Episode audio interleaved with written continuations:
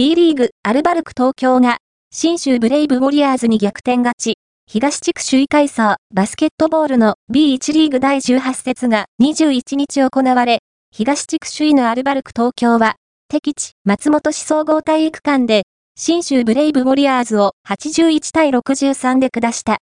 前半は、31対33と2点リードされて折り返したものの逆転勝ち。